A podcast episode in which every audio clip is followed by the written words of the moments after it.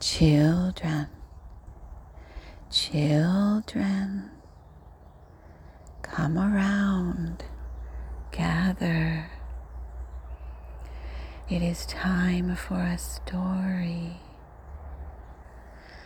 It is a story of love and grace and reality and vision. Cinderella by Anne Sexton.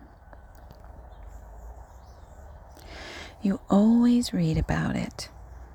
The plumber with 12 children who wins the Irish sweepstakes.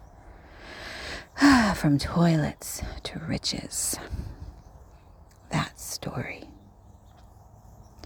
Or the nursemaid, some luscious sweet from Denmark, who captures the oldest son's heart.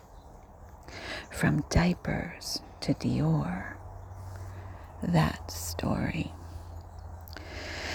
Or a milkman who serves the wealthy eggs, cream, butter, yogurt, milk, the white truck like an ambulance, who goes into real estate and makes a pile.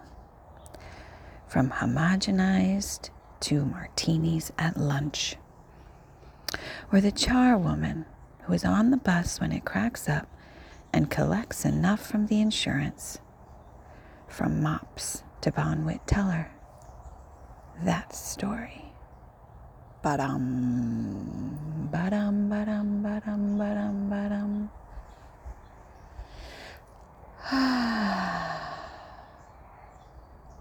Once, the wife of a rich man was on her deathbed, and she said to her daughter Cinderella, "Be devout, be good, then I will smile down from heaven in the seam of a cloud."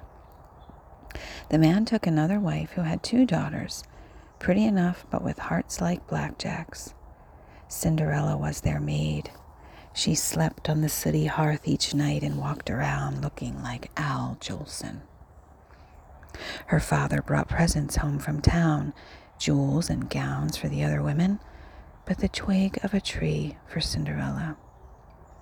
She planted that twig on her mother's grave, and it grew to a tree where a white dove sat. Whenever she wished for anything, the dove would drop it like an egg upon the ground. The bird is important, my dears, so heed him. Next came the ball, as you all know. It was a marriage market. The prince was looking for a wife. All but Cinderella were preparing and gussying up for the big event. Cinderella begged to go too.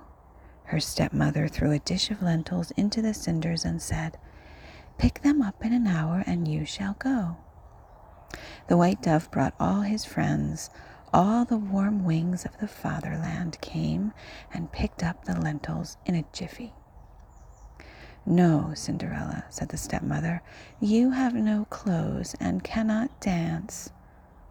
That's the way with stepmothers.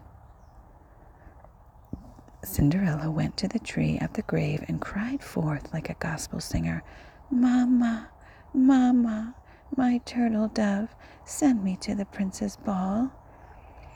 The bird dropped down a golden dress and delicate little gold slippers, rather a large package for a simple bird. So she went, which is no surprise. Her stepmother and sisters didn't recognize her without her cinder face. And the prince took her hand on the spot and danced with no other the whole day. As nightfall came, she thought she'd better get home. The prince walked her home, and she disappeared into the pigeon house. And although the prince took an axe and broke it open, she was gone. Back to her cinders. These events repeated themselves for 3 days. However, on the third day, the prince covered the palace steps with cobbler's wax, and Cinderella's gold shoe stuck upon it. Now he would find whom the shoe fit, and find his strange dancing girl for keeps. He went to their house, and the two sisters were delighted because they had lovely feet. The eldest went into a room to try the slipper on, but her big toe got in the way, so she simply sliced it off and put on the slipper. The prince rode away with her until the white dove told him to look at the blood pouring forth. That is the way with amputations. They don't just heal up like a wish. The other sister cut off her heel, but the blood told, as blood will. The prince was getting tired. He began to feel like a shoe salesman, but he gave it one last try.